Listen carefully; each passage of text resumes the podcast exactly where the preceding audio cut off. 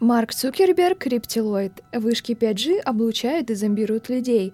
За всем стоит тайное правительство, а коронавирус изобрел Билл Гейтс, чтобы чипировать и поработить человечество. Так звучат самые распространенные теории заговора, которые зародились и активно развиваются на просторах интернета. Сегодня обсудим, откуда они берутся, почему у них миллионы последователей и какую роль в этом играет интернет.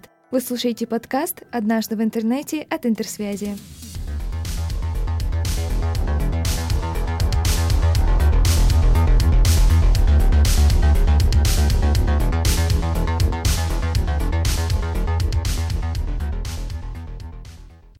Антропологи считают, что теории заговора существовали всегда и являются частью эволюционного процесса. Правда, в разные времена они играли разную роль. Существуют исследования на тему конспирологических теорий античности. Нередко они использовались как элемент разрушения репутации и возможности посеять страх по отношению к определенной социальной группе. Например, в ходе судебных разбирательств одна сторона могла обвинить противника в заговоре, чтобы лишить его контраргумента. Конспирологические теории, кажется, сопровождают человечество на протяжении всей истории, поэтому утверждать, что конспирология – продукт постинформационного общества, неверно. Хотя интернет в значительной степени поспособствовал распространению городских легенд и разнообразных теорий заговора. Считается, что они зарождаются и распространяются в социальных сетях, где целевая аудитория – люди старше 35 лет. Например, Яндекс.Дзен. Отдельный вид искусства передачи секретной информации – это пересылка голосовых и текстовых сообщений в WhatsApp и Viber. Когда знакомый коллеги брата жены по секрету от друга из администрации узнал какую-то информацию, старшему поколению гораздо проще в нее поверить.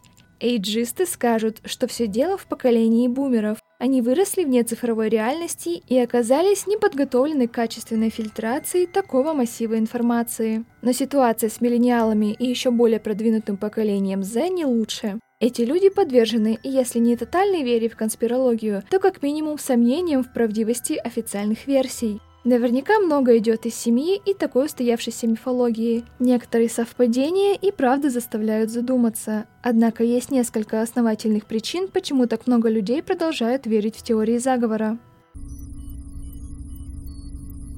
Основной глобальный мотив, кажется, лежит на поверхности. На протяжении всей истории человечества наш мозг стремится объяснить все происходящее, хоть как-то упорядочить хаос и придать ему смысл. По сути, это защитная реакция, работа которой привела к зарождению религии, развитию науки и медицины. В стремлении объяснить себе некоторые глобальные события люди могут дойти буквально до истерии. В последние годы катализатором таких неспокойных настроений в обществе стали, конечно же, коронавирус и вакцинация. Распространение ложной информации привело к тому, что ЮНЕСКО опубликовала на официальном сайте памятку «Как не попасть в ловушку конспирологов» по вопросам пандемии и всего, что с ней связано. Два года назад было совершенно непонятно, что делать и как себя вести. Фактическое отсутствие опыта борьбы с болезнью вносило еще больше паники, создавая благодатную почву для расцвета разного рода теорий заговора. Социальный психолог Сандер Вандер Линден из Кембриджа отмечает, что чем чаще человек слышит какую-то мысль, тем больше вероятность, что он ей начнет верить. И в этом социальные сети, конечно, играют решающую роль. И дело не только в коронавирусе. Этот принцип работает с абсолютно абсолютно любой теории заговора. То, что не поддается рациональному объяснению, человеческий мозг стремится как-то заполнить.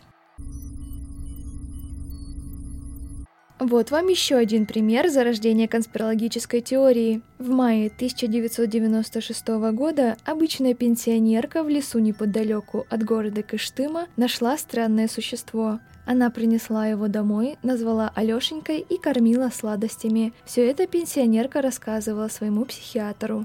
Звучит как полный бред, но милиция все-таки обнаружила в доме пенсионерки мумифицированное существо. И несмотря на то, что врачи в итоге пришли к выводу, что кыштымский карлик – это выкидыш человека с разными генетическими мутациями, его биологическая принадлежность долгое время не была установлена с полной достоверностью. Мумия с необычным строением черепа, а также тот факт, что останки в итоге были утеряны, спровоцировали массу домыслов, что это был инопланетянин, а официальные органы сделали все, чтобы скрыть этот факт от широкой общественности общественности.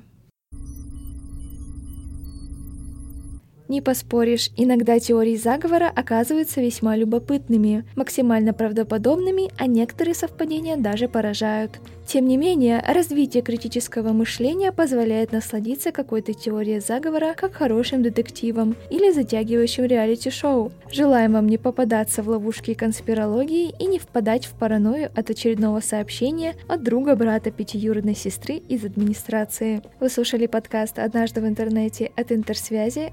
Обсудить теории заговора и отношение к ним можно на наших страницах в социальных сетях.